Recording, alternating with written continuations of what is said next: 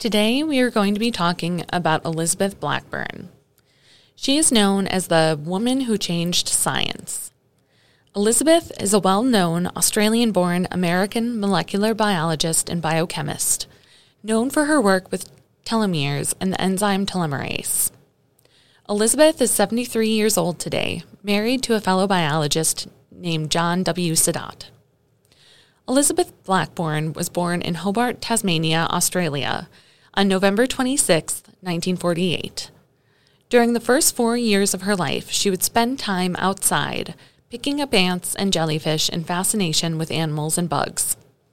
Growing up, she kept a jar full of tadpoles in the back living room to watch them grow. Her great grandfather and grandfather were both geologists. Her aunt and uncle were family physicians. Having so much curiosity in animals and a family background in medicine led her to her interest in biology. Being a woman in science wasn't easy. She had teachers question her for being a girl interested in science. Many people doubted her, but she prevailed and discovered something that would later help so many people. She earned a Bachelor's of Science in 1970 and a Master's of Science in 1972 in biochemistry at the University of Melbourne. This is where she began to develop a love for biochemistry research.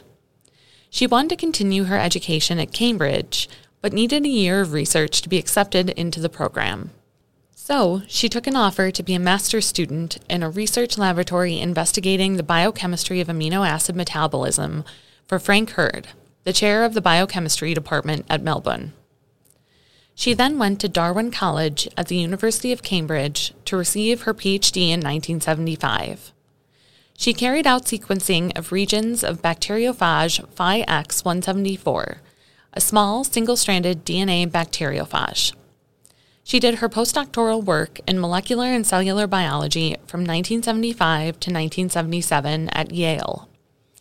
There, she began to work on finding ways to accomplish the sequencing of the DNA found at the terminal regions of the abundant, short, linear ribosomal gene carrying mini chromosomes.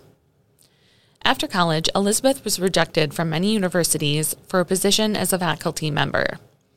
UC San Francisco offered her a research track position and space in the Department of Biochemistry in the genetics unit led by Herb Boyer. She then was offered a teaching position as a professor in the Department of Molecular Biology at the University of California, Berkeley, which she accepted in 1978. She then moved to UC San Francisco as department chair in microbiology and immunology from 1993 to 1999. Blackburn is now a faculty member at UCSF in biochemistry and biophysics.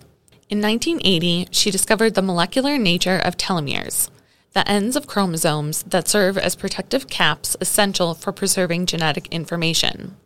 She studied the single celled tetrahymena.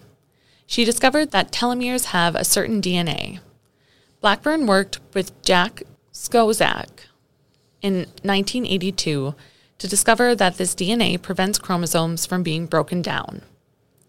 In 1984, Blackburn worked with Carol Greider to discover the enzyme telomerase, which produces the telomeres DNA. She performed micrococcal nuclease treatment on isolated tetrahymena nuclei and found that the CCCCAAs tracks of the telomeres were protected in chromatin as a heterogeneous class of DNA fragments very different from that expected for nucleosomal packaging. She studied the role that telomerase played in cancer and aging. She was elected the president of the Salk Institute for Biological Studies in 2016, as well as the president of American Society for Cell Biology in 1998. Elizabeth has been awarded nearly every major award in science. In 2007, she was voted 100 Most Influential People in Time magazine, and she won the Albert Lasker Medical Research Award in Basic Medical Research. Elizabeth wrote a book called The Telomere Effect The New Science of Living Younger, which detailed the relationship of healthy living, telomeres, and general health and longevity in 2017.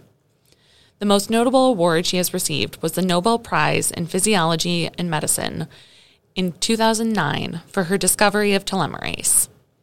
Elizabeth's work offers hope for cancer treatment, clues to the mystery of aging, and biological links between life circumstances and lifespan.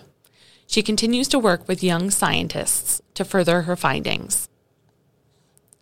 Today's episode of the Science Lab was written by Madeleine Aarons. That was another episode of the Science Lab. Thanks for listening.